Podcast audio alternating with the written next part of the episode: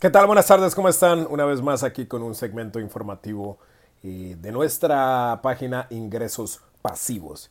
El día de hoy hicimos un resumen de un libro bastante interesante que se llama La psicología del dinero, el libro del escritor Morgan Housel, The Psychology of Money, Timeless Lessons on Wealth, Greed and Happiness. La psicología del dinero es el título, el subtítulo es Lecciones atemporales sobre riquezas, avaricia y felicidad. Esta es una lectura interesante ya que de manera eficaz, certera y veraz enfatiza la importancia de comprender las emociones y los sesgos cognitivos que impulsan las decisiones financieras de las personas, de todos nosotros, ¿no? Y aquí te lo resumo para que puedas entender el mensaje y lo puedas aplicar en tu vida cotidiana, ¿vale? Y también lo vayas pensando, qué, puntos te llegan como al corazón, cuáles te suenan, cuáles no. Ah, y bueno, uno de los mensajes claves del libro es que las personas tienden a sobreestimar el impacto de sus propias acciones en el éxito financiero, mientras subestiman el papel de la suerte y los factores sociales más amplios. Sugiere que establecer expectativas realistas y ser consciente de la naturaleza incierta e incontrolable de la mayoría de los resultados financieros puede ayudar a las personas a tomar mejores decisiones financieras, ¿ok?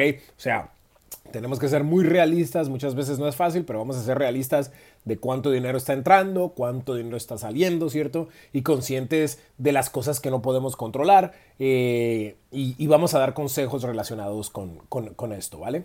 El libro cubre una amplia gama de temas, incluida la psicología del gasto y el ahorro el papel de la suerte y el éxito en la creación de riqueza y el impacto del estrés financiero en la salud mental, que es muy importante. La salud siempre es primero. Si no hay salud, no hay nada, ¿no? Podemos hablar de plata, de ahorrar, de gastar, de lo que quieras, pero si no hay salud para disfrutar la plata o para poder trabajar, pues es un poco complicado vivir, ¿no? Entonces la salud es lo más importante, no nos vamos a, a salir del tema, pero obviamente Tengan en mente que el ejercicio cotidiano, por lo menos caminar 30 minutos al día, el comer bien, el tener buenas relaciones o relaciones sanas en nuestra familia, con amigos, todo eso eh, influye en nuestra salud mental y física. Obviamente lo que consumimos, lo que no consumimos, eh, todo eso nos va a ayudar, ¿no? Ahora, los consejos del libro. Ahorrar e invertir de manera temprana y constante es crucial para generar riqueza a lo largo del tiempo. Siempre hemos recalcado que, automatizar los ahorros, o sea que una vez al mes, dos veces al mes, 100, 200, 300 dólares o la cantidad que ustedes quieran, sea automáticamente deducida de una cuenta corriente a una cuenta de ahorro, es la mejor manera de ahorrar. Y también podemos hacer lo mismo con las inversiones. Si les gustan las inversiones y conocen eh, los activos en los que están invirtiendo o en los que quieren invertir, también pueden empezar a añadir cierta cantidad mensual o semanal y ponerlo en automático para que a la larga ya tengan un buen fruto ahorrado, ¿no? Es lo mejor. Empezar temprano y de manera constante. Otro punto que también le podemos enseñar a nuestros hijos, que empiecen temprano y que sean constantes. Ah, otro consejo, la diversificación de sus inversiones es importante para reducir el riesgo de grandes pérdidas. ¿no? Eh, es algo que siempre se ha dicho, eh, tenemos que, diversificar.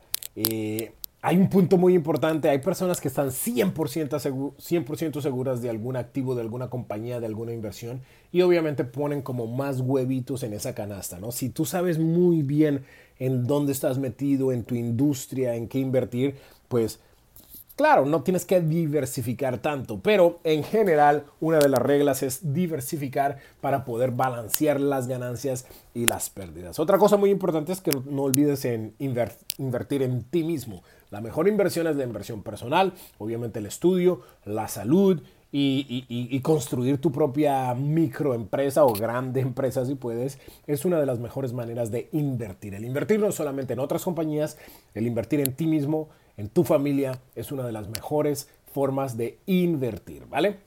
Número 3, tener un plano o un plan, tener un plan para gastos inesperados como un fondo de emergencia que te pueda ayudar a reducir el estrés financiero. Eh, te lo digo porque sí, eh, obviamente tenemos que saber cuánto dinero entra, cuánto dinero sale, pero tener algo ahí cuando ocurra algún tipo de emergencia, pues podamos tener un poquito de platica y no tengamos que irnos para el hoyo o usar tarjetas de crédito que después nos ahogan en deudas, ¿vale? Número 4. Ser consciente de sus propios sesgos cognitivos y emocionales. ah, como la tendencia a sobreestimar los rendimientos potenciales de las inversiones.